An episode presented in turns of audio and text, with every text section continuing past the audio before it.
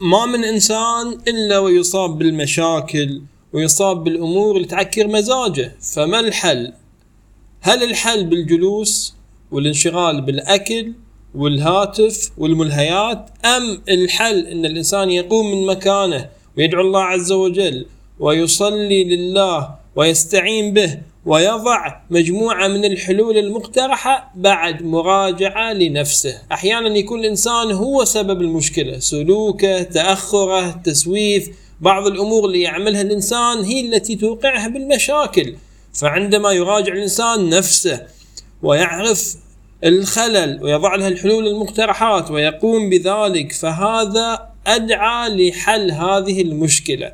فالمشكلة لن تحل بذاتها.